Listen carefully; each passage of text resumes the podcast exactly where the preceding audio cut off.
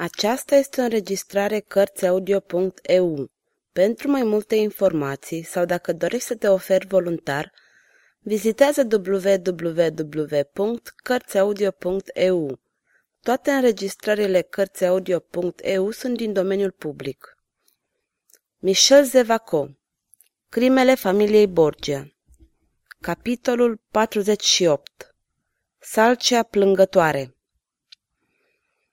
a doua zi, seara, în palatul lui Orsini se celebra reconcilierea dintre Ragastă și Jean Malatesta.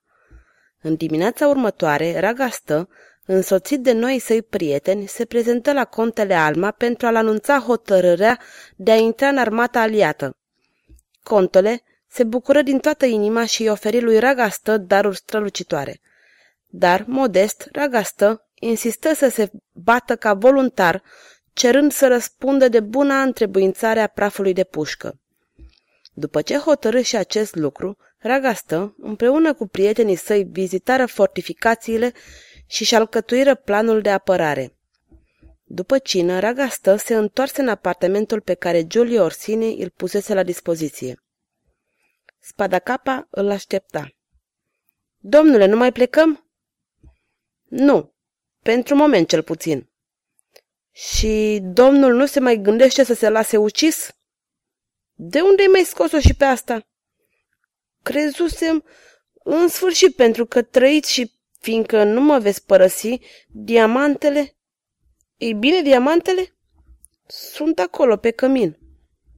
A, aici ai vrut să ajungi, te-ai făcut prea cinstit, ia seama. Ragastă, emoționat, îl bătu pe spada capa pe umăr, fapt care îl flată pe scutierul său. Apoi avură o lungă convorbire care se termină prin cuvintele lui Spada Capa. Bine, domnule, încep chiar din noaptea asta. Câteva zile Ragastă și ceilalți șefi se întâlniră în fiecare dimineață la palat. În fiecare seară, cavalerul și spada capa ieșeau din Monteforte, conducând o șaretă acoperită de un coviltir. Iar Ragastă escorta el însuși această șaretă. Nimeni nu băgă de seamă aceste veniri și plecări ale cavalerului. Armata aliaților se strânseră într-o vastă câmpie dinaintea defileului iadului. Câmpia se numea Pianoza. Tot pe această câmpie, dar în cealaltă parte a defileului, își concentrase și Cezar forțele, în așa fel încât armatele erau față în față, separate numai de o bucățică de loc. Într-o seară, întorcându-se la Monteforte din misterioasele sale plimbări, Ragastă zărise în mulțime silueta unei femei ce păru foarte cunoscută. O urmări prin mulțime, însă la un moment dat aceasta dispăru. Ragastă parcurse drumul la pas, cercetând fiecare uliță, degeaba. Apoi își spuse că nu poate fi adevărat. Două sau trei zile trecură și Ragastă uită cu totul acest incident. Într-o seară, prințul Manfredi și contele Alma anunțară că vor începe lupta a doua zi. Se hotărâ ca toți cei prezenți să fie în zor pe câmpul de bătaie. Ragastă asistă la ultimul consiliu de război. Beatrice asista și ea. După aceea plecă la palatul Orsini și își verifică armele și harnașamentul. Mâncă cu poftă, apoi vrut să se culce. Dar simți că nu va putea dormi.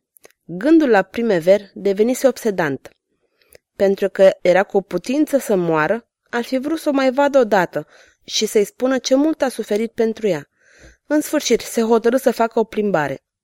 Fără să-și dea seama, se îndreptă spre palatul contelui Alma. Porțile erau închise.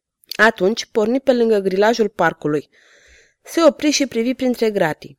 Deodată, ragastă, se hotărâ să escaladeze grilajul. În câteva clipe se afla în cealaltă parte. Unde mergea? Nu știa. Sărise gardul ca un hoț și pornise prin parc.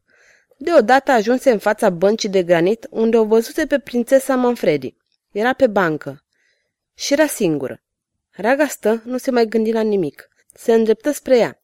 Primever îl recunoscu imediat, îl privi cum se apropie fără nicio urmă de mirare.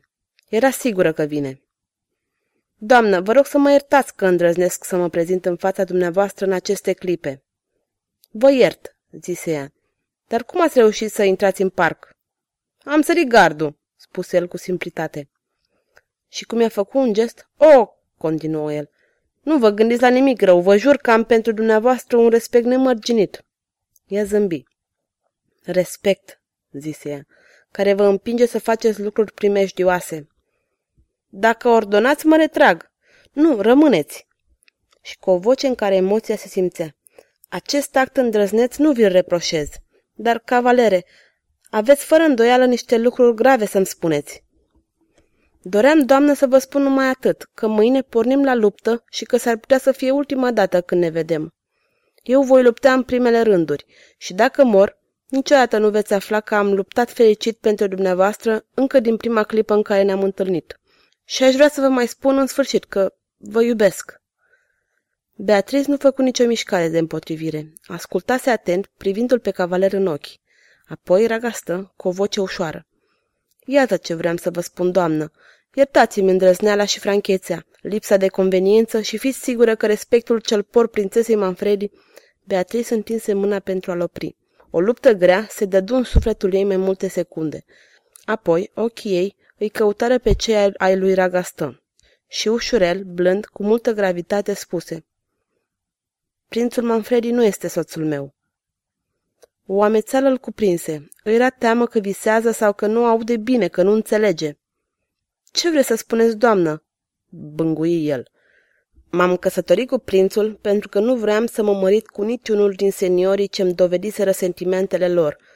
Pentru trei luni sunt logorită cu Manfredi și, dacă după trei luni îmi va reda libertatea, nu mai spuse nimic, fiind prea emoționată de mărturisirea care îi stătea pe buze. Oh, murmură Ragastă, spuneți! Ei bine, cavalere, atunci moartea îi va uni pe cei pe care viața i-a despărțit. Ragastă se așeză în genunchi în fața ei, acoperindu-i mâinile de sărutări. Și acum vă rog să plecați și dacă va fi să mori mâine sau în altă luptă, gândește-te că suntem uniți prin aceleași gânduri. Du-te acum. Ragastă se ridică. Plec, dar nu înainte de a vă spune că nu mi-e teamă de moarte și că pentru a te cuceri m-aș lupta cu întreaga lume. Și, cuprinzându-i mijlocul, o trase spre el și buzele lor se atinseră într-un sărut de foc.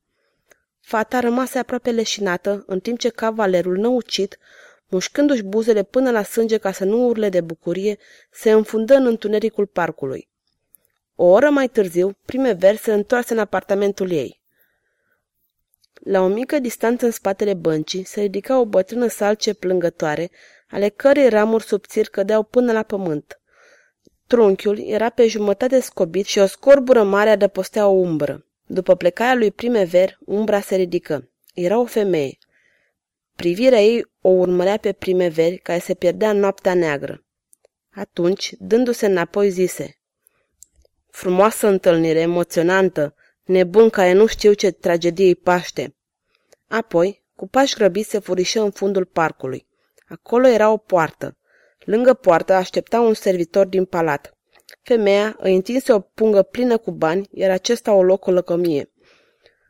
Mâine vă mai aștept, doamnă? Da, și mâine și poimine în fiecare seară. Apoi, femeia ieși pe poartă și porni pe ulițele întunecate ale cetății. Sfârșitul capitolului 48